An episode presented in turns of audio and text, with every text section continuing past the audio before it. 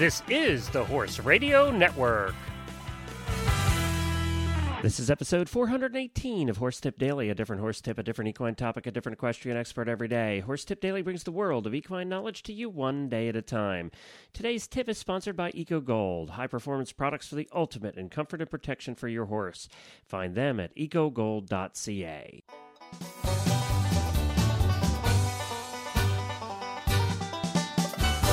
Howdy, everybody. Glenn the Geek back with you from Lexington, Kentucky, here on Horse Tip Daily.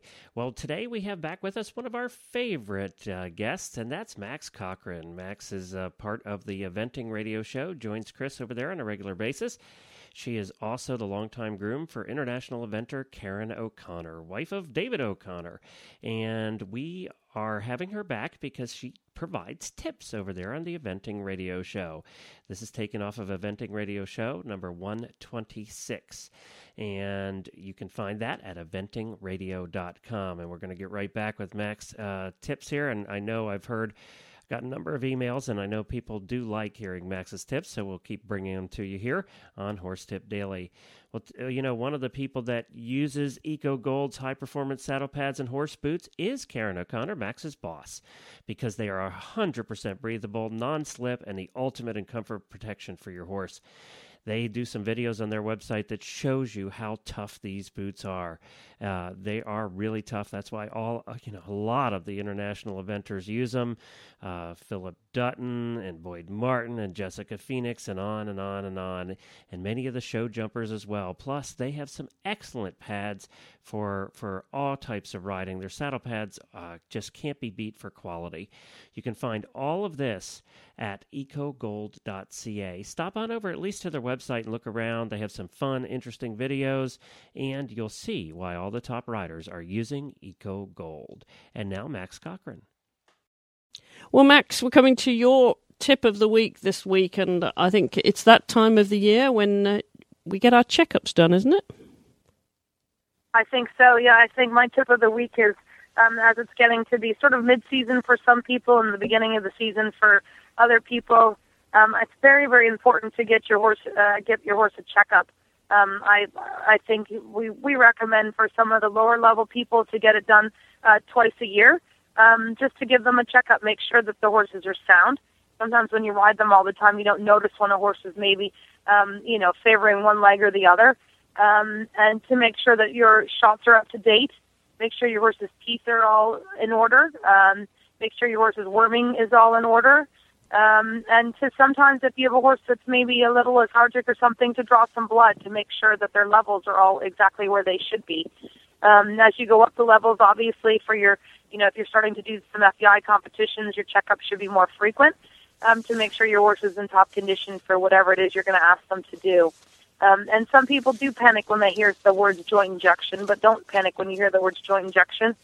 A lot of times it's just helping a horse out. Um, you know, sometimes the horse needs their hocks done once every three years, and that's not a big deal, and it's not that bad, and it really can help you, and it can help your horse, and it can keep you, um, keep your you guys on top form. So um, it's a good thing to call your your vet up and or sports medicine vet and just have your horse um, looked at and trotted up and make sure that everybody's in in fine working order and um, and I'll top that off by saying make sure you're fit yourself because you're not doing your horse any justice if you're not fit enough to ride your horse. That's a very good point. Now, what do you hear the riders do if they apart from ri- riding? What other sports? Or... Uh, a lot of lot of riders. I know a lot of riders do a lot of running because um uh, because it's easy to do when you know at the end of the day or at the event they'll run on the cross country course and such. Um, some other people I know do a lot of. Um, some people do some swimming. Um, a lot of a lot of riders do a lot of yoga because it's very good for your core strength um, keeps you fairly fit and active, um, you know, and, and also stretches you out um, as we tend to, you know, be sort of stuck ourselves in one position in a saddle anyway. Um, and then, uh, gosh, everybody, people do all sorts of things: spinning, bike riding, Pilates. Um, but I think that most, uh, most some... of these, um, yeah, a lot of people do Pilates.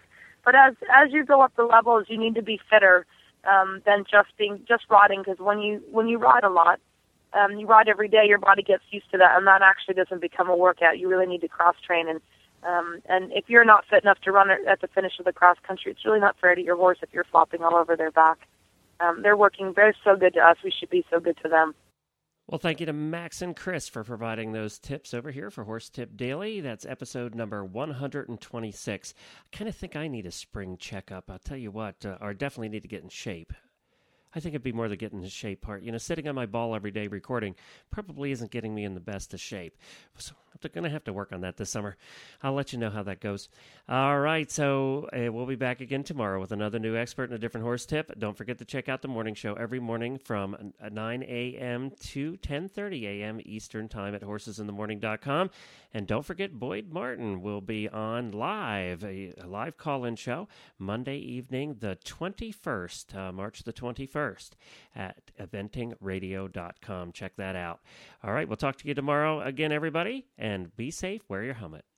The Horse Radio Network and the Horse Radio Network hosts are not responsible for statements of guests or their opinions. Use your own judgment when listening to the tips provided by the experts on Horse Tip Daily.